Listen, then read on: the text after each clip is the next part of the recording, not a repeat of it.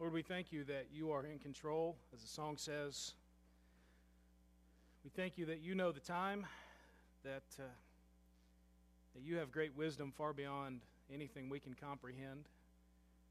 Lord, as we look at your word this morning and as we think about wisdom, we, we pray that you would impart more of it to us. We pray, Lord, that in the meantime, that we would learn to trust you more even when we don't have the answers. Thank you, Lord, for the chance to be here this morning. We pray in Jesus' name. Amen. If you're normal, which I'm sure is debatable uh, for some of you, you're thinking the same thing about me, and that's okay.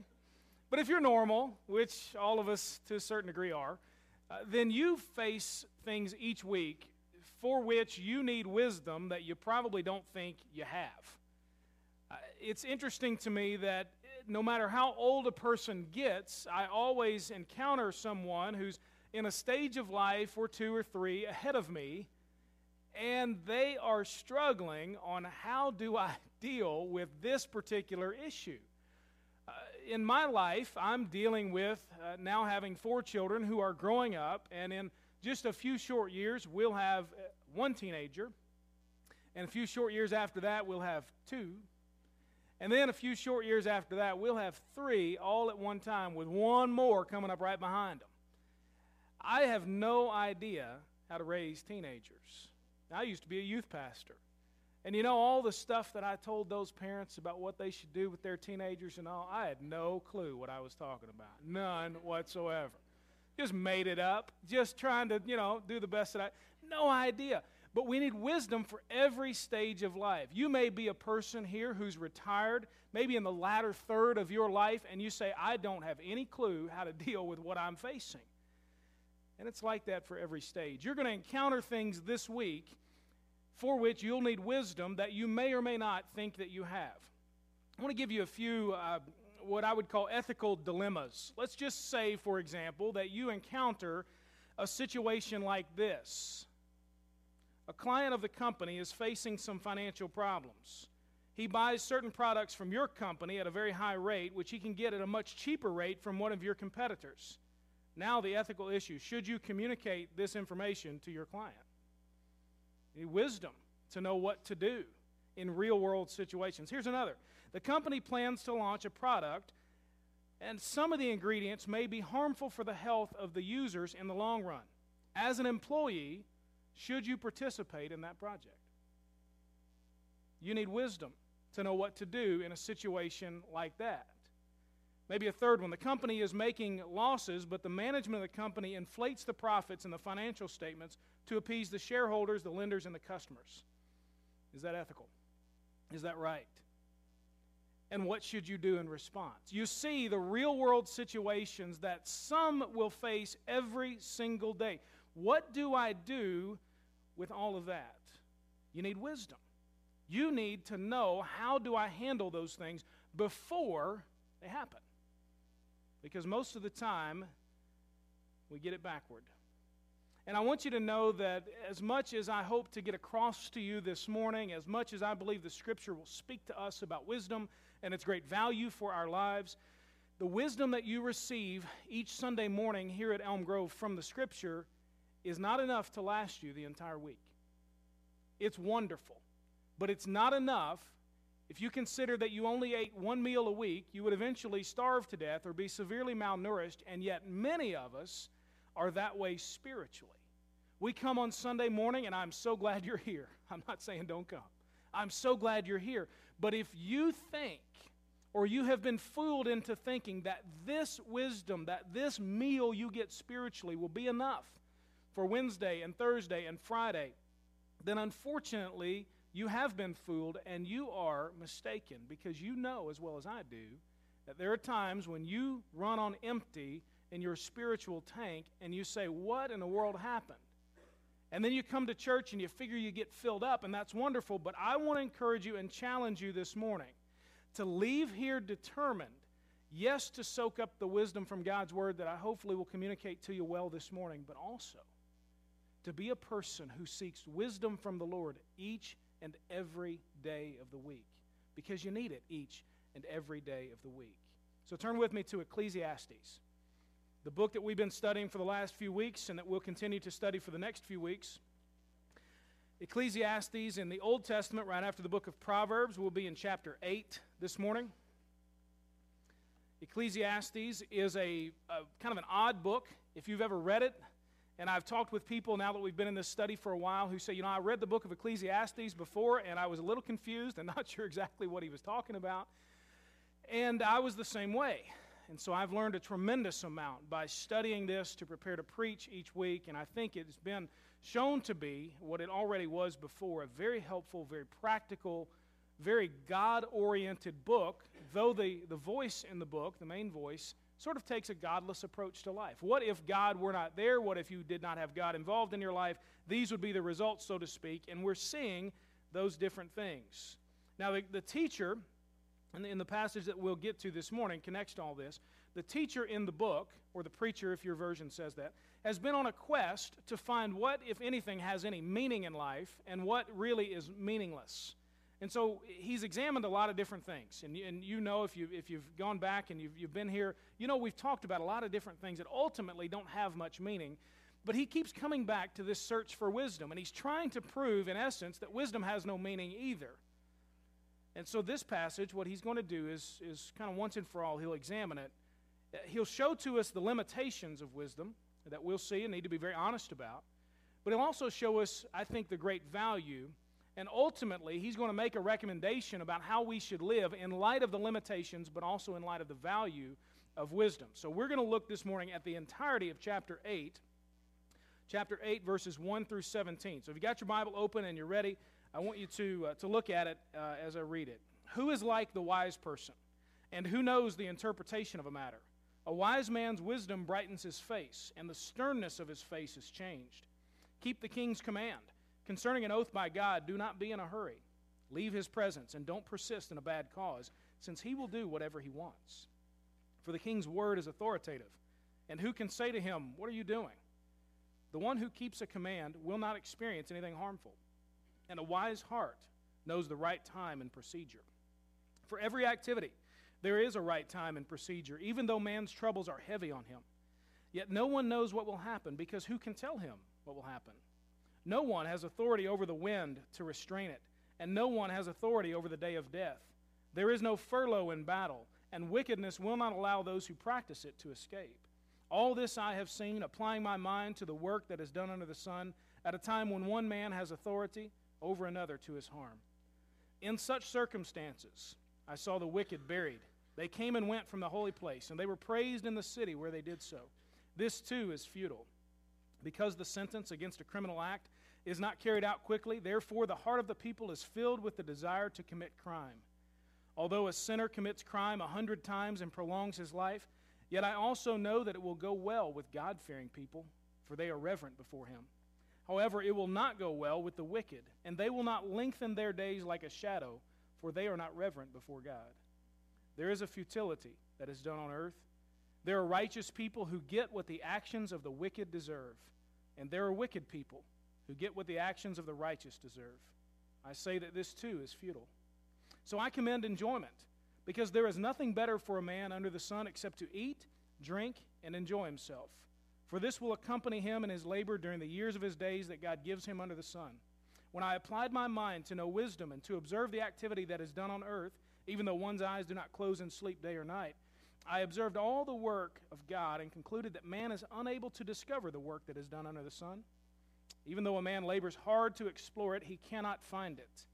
Even if the wise man claims to know it, he is unable to discover it.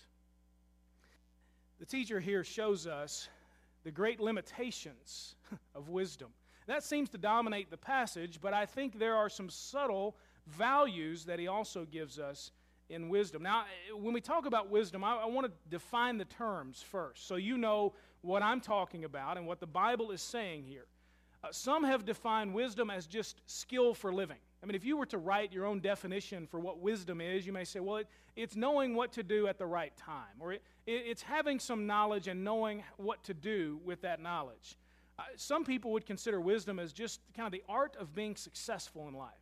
You probably know folks like that. They just seem to know exactly what to say and when to say it and what to do and so on. You might consider them a wise person. Others would say that wisdom is just sort of a philosophical understanding of life, that it really doesn't have any, any uh, sort of boots on the ground feel to it, no real practical application, but you just kind of understand things. You can, you can be a philosopher. Now, what we get from the Bible is a little different from both of those. Wisdom, according to the scripture, is not just how to succeed in life, and it's not just how to understand a few things that maybe others don't get. Uh, wisdom, according to the, to the literature in the Bible, uh, ultimate wisdom is not derived from us as humans, but from God. It is a gift from God that must be sought after, that must be, be approached and desired, but it is certainly something that gives us the ability to understand who God is, what He wants from us, and how then we should live as a result. The biblical imagery for wisdom, if you've ever read Proverbs, and if you're looking for how should I how should I live on a daily basis? Proverbs is a really great place to start. Proverbs holds up wisdom as jewelry, as wealth, as silver, gold, uh, as fruit, as a, a, yield on a crop, as success and a, a reward. Uh, Proverbs shows wisdom as the pathway that leads away from destruction and toward life. Wisdom's role in Proverbs is to guard us, to deliver us, to save us, to protect us. Uh, the Bible tells us that a wise person will keep the commands of God, be obedient to Him. We'll have discernment, knowing what to do and what not to do, and we'll be humble all at the same time, which is a very difficult combination. Wisdom, according to the Scripture, is a blessing, it's a benefit to those who obtain it. And not just some kind of benefit that doesn't affect your life, but a benefit and blessing for your daily activities, not just in a philosophical sense. Uh, the book of Proverbs and all the, the wisdom literature in the Bible applies wisdom to eating and drinking and work and marriage life, and just everything that you encounter on a daily basis. The Bible tells us that wisdom begins with reverence for the Lord. It says in Proverbs chapter 1 that the fear of the Lord, reverence for the Lord, is the beginning of wisdom. And ultimately, as we fast forward to the New Testament, we know that Jesus comes as the full wisdom of God, and he is associated with that throughout his life here on earth, and certainly uh, even now after his ascension. So that's the definition of wisdom, far beyond just knowing what to do, but it is a gift from God that enables you to understand Him and understand life and then apply those things to be a blessing and benefit to you. Now, uh, even saying that, we realize that not everyone will get their wisdom from God. There are a variety of, of sources that you can seek out for supposed wisdom. Every culture, every country, every people has these things built into them, and and we'll, we'll search and we'll apply wisdom from whatever source we might think has value. Uh, if you think about through history, some of the, the sources that we've sought for wisdom, philosophy has been one. Uh, maybe you, you've, you've heard of different gurus in the past, and folks will go to this person and think they have all the answers, and we'll talk with them and so on.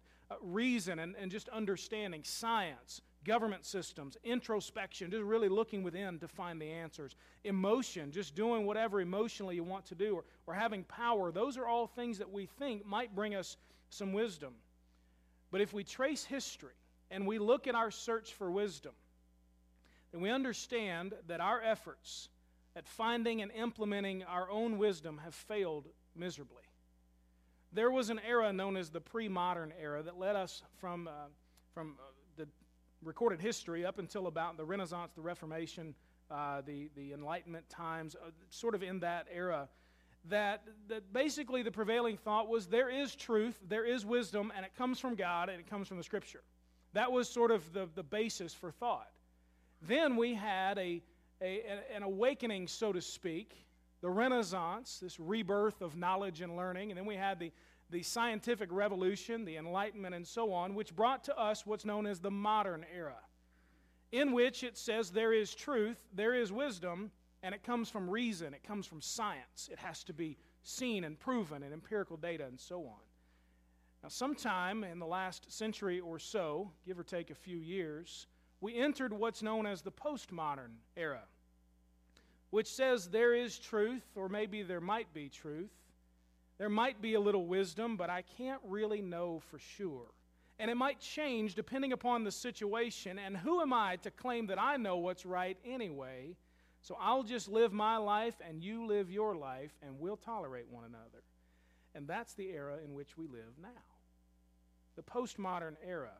Now, these last two eras have led us, unfortunately, to nothing but expansive and, ex- and, and expanding moral decay and godlessness. As a result of our own quest for wisdom, I want you to don't miss this. Our own quest for wisdom, apart from God, through the last four to five hundred years, our, our societies have led us to what we now have as our ultimate ethic in society, which is tolerance, except for those who are intolerant. Now consider the absurdity, and I mean that. We have that you should be tolerant of everyone unless that person is intolerant. And then you have the right to now be intolerant of them, which somehow is still tolerant, which doesn't make any sense whatsoever. You might be confused right now. Join the crowd. We all are confused right now by what I just said because it doesn't make any sense. That is our prevailing ethic that, well, there might be some truth, but I'm not really sure, so we'll just be tolerant, which leads us to the idea of relevance, which means everybody can be right, except if you say somebody's wrong. And then you're wrong. But if everybody can be right, how can I be wrong for saying that you're wrong? Doesn't make any sense. And yet, that's the society in which we live. Don't be naive to this. Everybody can be right except those who say someone is wrong. And who holds up the truth that says, hey, you know what? You might be wrong with that. It's us. In our society, we have degraded ourselves to the point, apart from God, that now only those who say something might be wrong can be wrong. But how can you say that I'm wrong and not be tolerant of me? It doesn't make any sense. A society like that will ultimately collapse on itself. It's a slippery slope that leads downward to a continual, what we've seen, continual redefinition of what marriage is, a continual redefinition of what constitutes a human life, a, con, a continual redefinition or questioning of what really is right and wrong. We've seen our society slip toward those things. I heard a man preach not long ago talking about some of these same things and how we've slipped from God because what we did was we removed God from our society. And then we replaced God with other things, namely ourselves. And then ultimately, as the Bible shows, that brings the rejection of God. I say all that, not, not just to alarm you, but I say that because in our quest for wisdom, to know what is right, to know what to do, if it is not centered on God Himself, that's where we'll wind up. The Bible holds up wisdom as something incredible, something great that adds incredible value and blessing to our lives. But if we search for it apart from God Himself, then we will wind up removing God, replacing God, and being rejected by God as a society. And unfortunately, I think we are well on the way to seeing that happen in our world today. So we must return to the source, to God as the source of wisdom, asking Him humbly for it and implementing it when we receive it. Now, in the meantime, we've got to have what the teacher will show us here a realistic view of what wisdom can do, what it cannot do, and our response to that. So, let me show you a couple of things. First of all, what wisdom cannot do. Wisdom cannot always change the system. Wisdom cannot always change the system. I want to inspire you this morning. Search for wisdom from God alone because it's a slippery slope apart from Him. But I want to be honest with you to know that even in that pursuit, wisdom cannot always change the system. Verses 2 through 4 talk about this. The Jews uh, during this time often suffered at the hands of foreign oppressors and foreign kings and so on and so forth. And the teacher here kind of hints toward that keep, keep the king's command and so on and so forth. The king's word is authoritative. Who can say to him, What are you doing? or stop? There were no rules for the king. He did whatever he wanted to do. And there was nothing they could do to change that system. Nothing. Because if they tried to change the system, what happened to them? They died. It was pretty simple. That was the system. You question the king, then we will see you on the other side. That's it. You may be with or without your head at that point. Yeah, that's the way that it was. You cannot always change the system no matter how wise you are. You think of the authorities in your life. I know many young people struggle against the authority of their parents. And, and if you're a young person still living under that authority, let me tell you, you can try to be as smart as you want to be and, and I know that, you, that by this point in your life, you have, you have reached the ultimate in knowledge and wisdom. I get that. I know you have, and that's fine. We all recognize it. We, we you know, we, we will agree to disagree on that, okay? But we know that you've reached that, and so as a result, then you now know more than the authority that God has placed in your life to guide you and shape you and to help you become the person God wants you to be. But if you want to really hurt your head, and keep banging it against the wall, trying to change the system that God has established for you in your life. You cannot, even through how smart you can become, you cannot always change the system. If you are an employee and you work in a system with a boss who is awful and nasty and ruthless and mean, you may be able to affect some change, but odds are you will not change that system. Now, that may not be very encouraging this morning, but I want to be real with you and tell you the truth of the Scripture. We cannot always change the system of the laws and political powers and so on that we see in our world. We cannot always change those things. You may be in a system that is negative and awful and ruthless or just plain stupid, but you may not always be able to change that. And the Bible says that you signed up for it not just as an employee or a child, but taking an oath to God. Now you say, well, hold on. I didn't sign any papers. God. I didn't take an oath to work in this place. But when you gave your life to Jesus Christ, you gave it all to Him. Or essentially, you gave nothing. But you gave it all to Him, which means that everything you do is to be for God's glory, even in that system. You are to love God completely, even in the system you can't change. You are to love others selflessly, even in the system that you can't change you realize that wisdom is incredible, but it has some limitations. Can't always change the system. Secondly, wisdom cannot always bring justice. And this may be more difficult than trying to change the system. Verses 10 through 14 highlight for us that the wicked get a proper burial. Now, we in our society, we don't think much uh, about that because we just assume that everyone deserves a proper burial regardless of who they were. But this was extremely offensive to the teacher in this particular book. He said, These people are rotten and evil and nasty and mean people. Why in the world should they be honored at their burial? You ever been to a funeral and you heard the preacher talk about the, the person that, that had died and you think, Who's he talking about? Now, I knew that person who's laying there, and that is not who he's talking about. He must be talking about somebody else. I even did a funeral. I even did a funeral once where I was told, now, now make this person sound good, but not too good. it's okay. do, do my best. You know, make them sound good, but not, but not too good. I, so, okay. You know, e- even those who we say, oh my goodness, you know, I, I, who is he talking about? Those people during this time, that, that was offensive. They get a proper burial, even an honored burial, despite their wickedness, their ruthless lifestyle. And then he goes on, he says, there's a delayed sentence for criminal acts, which as a result then, then makes people think, well, if, if there's not going to be any punishment for this, well, who cares? I'll join in. You know, there is a, a benefit, at least in an earthly sense, to sin. It can get you ahead in this world. And if things are not punished, if things are not caught, if the system allows people to cheat and to steal and to do whatever they want, then it does incite others to do the same. I've seen it happen, and you have too. There is long life, he says, for the sinner, where, where, where the, the righteous get what the wicked acts deserve, and the, the wicked get what the righteous acts deserve. He says, What in the world? This is not fair. This is not justice. And you can, with all your wisdom, try to bring justice to every situation, but evil will always outpace you. You cannot be everywhere in the world and bring justice to every situation, so you have to recognize, and I do too, that despite our efforts at wisdom, injustice still exists. Wisdom has its limits. Even if you were to be able to take justice into your own hands, you would die before you had the chance to stamp out all the injustice in the world. Wisdom, though incredibly valuable, does indeed have its limits. It cannot also give absolute power. Wisdom cannot give absolute power. Now, this should give you a little bit of hope.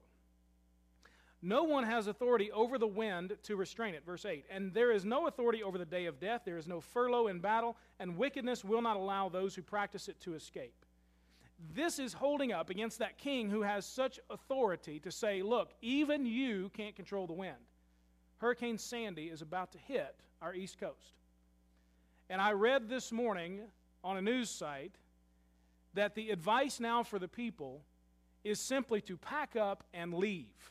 That's it. Nothing else. There's no, hey, if you're going to stay, do this, this, and this, or please help us because we're all going to get out and turn our fans on and blow that thing back out in the ocean.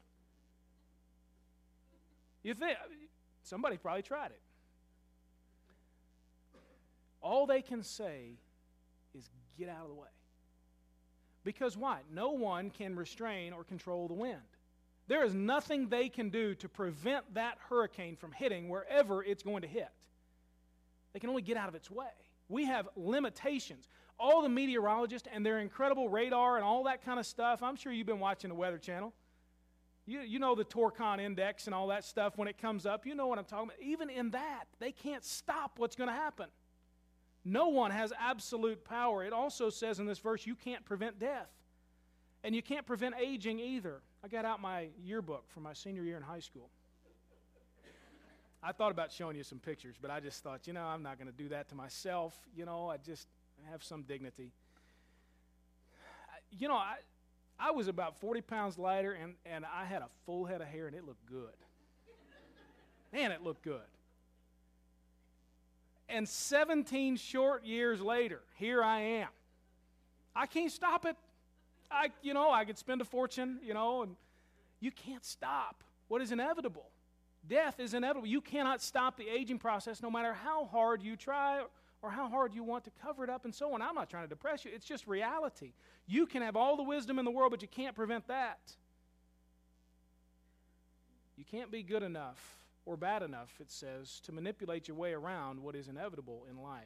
You can't be wise enough or powerful enough or have enough money to avoid or control these things. Wisdom also cannot help you understand everything.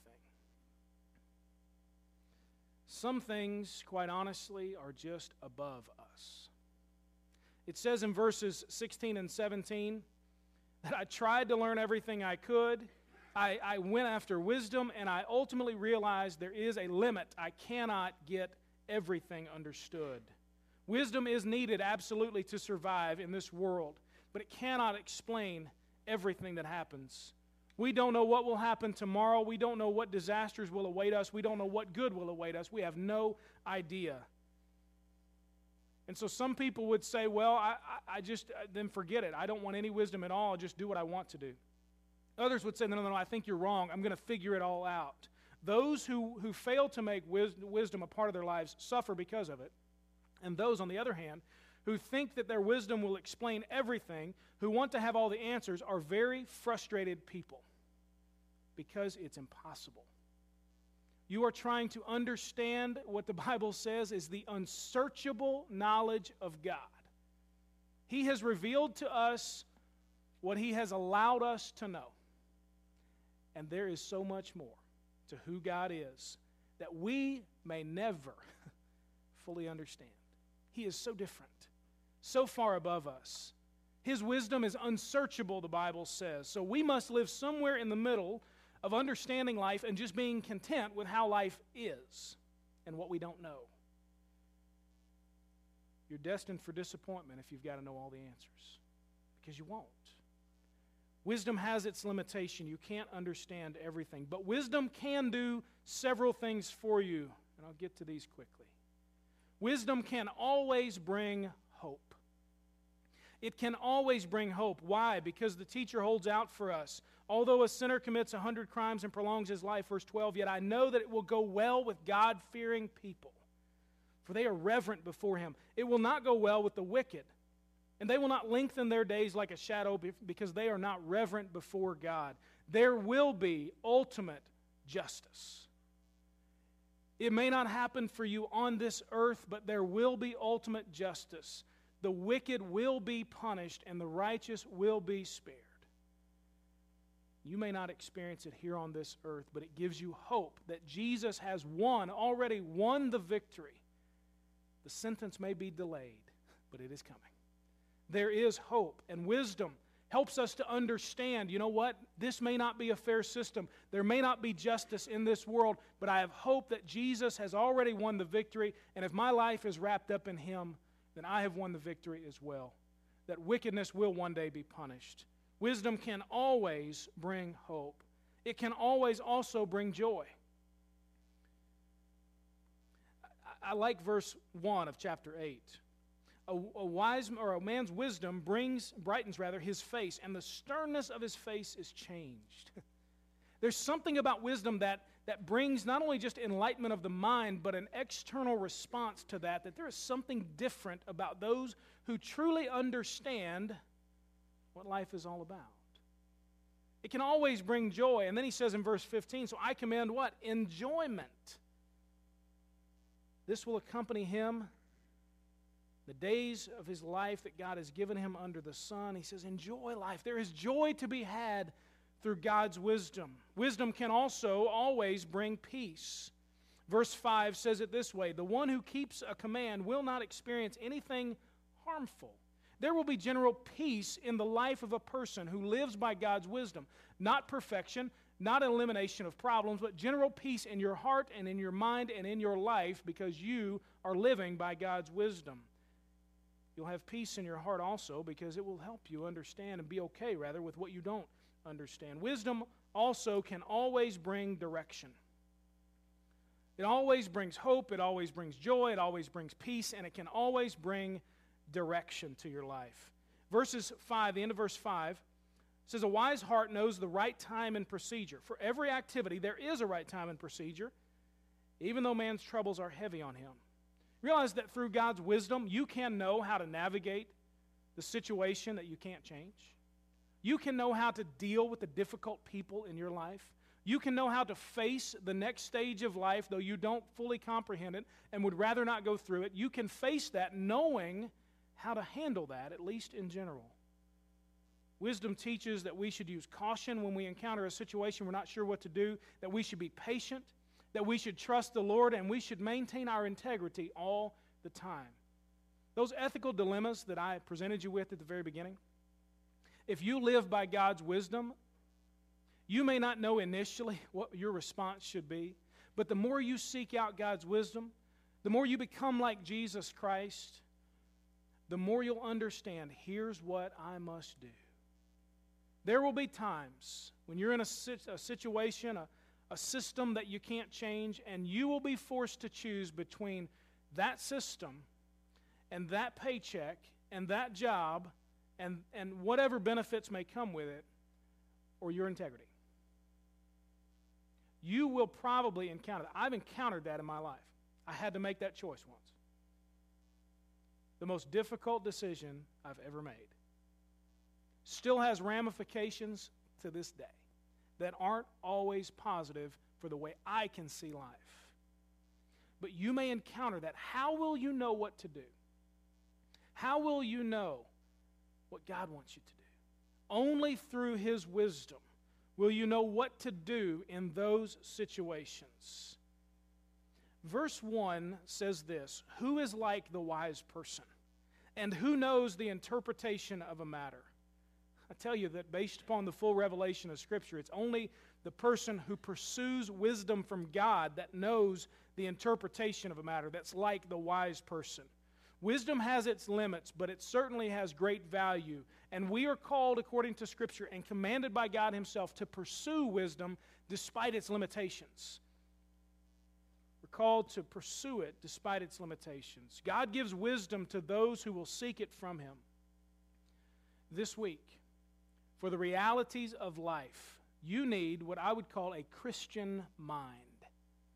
Not, not, just, not, not just a, well, I know a few verses in the Bible. You need a Christian, a Christ centered mind. A mind that's saturated and controlled by the Holy Spirit. You will need wisdom from God to successfully navigate the ever changing circumstances that you'll face. you have no idea what's coming tomorrow.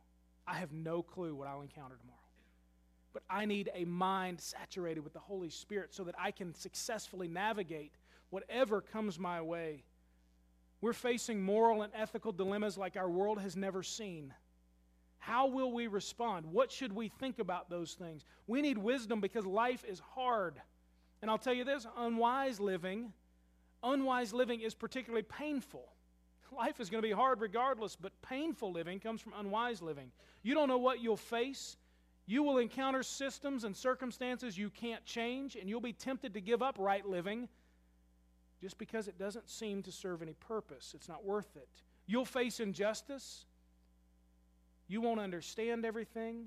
You need hope, you need joy, you need peace, you need direction for your life, and all of that comes through God's wisdom. So this week, I want you to make the choice, very simply, to pursue wisdom through the knowledge of Christ, through obedience to His Word, and through enjoyment of the life that He gives.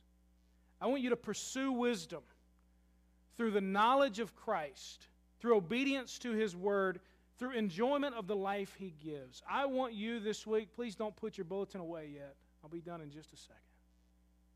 I want you this week to pursue the knowledge of Christ. The Bible says that He is the full wisdom of God. You want to know what God wants from you? Look at Jesus Christ. Paul said it in Philippians. He said, All the things that I've counted as to my gain and were so valuable to me, all the stuff that I know, the person that I am, he says, I've counted it all as garbage, as a detriment to me in light of the surpassing greatness, he says, of knowing Christ Jesus my Lord. He says, all the stuff I can gain on my own cannot compare to knowing Christ. The disciples asked Jesus, How can we know the way to where you're going? He responds in John 14, 6. He says, I'm the way. I'm the truth. I'm the life. What is he implying? You need to know me, he says. You need to know Jesus Christ. The disciples always went to him with their questions. And Jesus always responded to him, helping them to know him better. Jesus himself, if you study his life, practically used wisdom all the time. He wasn't just some philosopher guru guy who came down and sort of hovered above the ground and, and glowed a little bit. And we just, you know, he was not some fictional character like that. Jesus used the practical wisdom of God. And so when you study him, you receive the knowledge of what is right and wrong, the wisdom to know what to do. I want you to write down a reference in Scripture. I want you to read this this week Matthew chapters 5, 6, and 7. Matthew 5 through 7. The summary, essentially, of the teachings of Jesus early in his ministry and some would say even later, a summary. The Sermon on the Mount. Increase your knowledge of Christ and then be obedient to his word. Don't just read Matthew 5 through 7, put it into practice. Whoever hears these words and does not act upon them, the Bible says in Matthew chapter 7, is like the, the fool who built his house on the sand, and all the issues of life came and beat against him, and what happened? It collapsed. His life was useless. And then finally, enjoy the life that he gives. Verse 15. I'll close with this verse. So I commend enjoyment in light of all this stuff, in light of all the limitations of wisdom, because there is nothing better for man under the sun except to eat, drink, and enjoy himself. This is not some, some worldly kind of thing eat, drink, and be merry, for tomorrow we may die. That's not what he's talking about. He says, because there is nothing better for a man under the sun except to eat, drink, and enjoy himself. For this will accompany him in his labor during the years of his days that who? God gives him under the sun. So quit fighting against human limitations. Begin to learn to be content, to be grateful, to be faithful to the Lord each day. As I said earlier, the wisdom that you receive here on Sunday morning from the Scripture is not enough to last you all week. You've got to pursue it for yourself. So this week, Make it your prayer, Lord, increase my knowledge of you. Increase my obedience to you. And Lord, increase my joy from you. Let's pray together.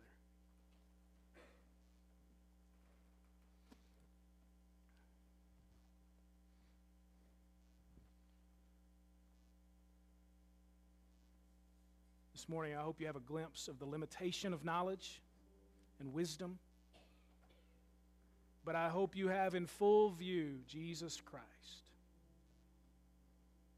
who can make you new in spite of the system you can't change, in spite of the injustice in this world, in spite of all the junk that you'll encounter. Jesus can make you new and give you hope and peace and joy and direction. And any hope and joy and peace and direction apart from Him is false. It's false, the Bible says. So I pray this week for you that the Lord would increase your knowledge of Him. That the Lord would increase your obedience to Him and increase your joy that comes from the life that He gives. Lord, that's our prayer. That we would be made new in our minds, as your word says, that we would be transformed by the renewing of our minds. That our knowledge of you would increase, that we would seek wisdom we would then be obedient to you so that our minds are not clouded with sin. We might learn more from you. And Lord, we pray that you would help us to have joy and enjoyment from the life that you give. We thank you for how much you love us, for the hope, the peace, the joy, and the direction that you want for each and every one of us. We pray these things in Jesus' name. Amen.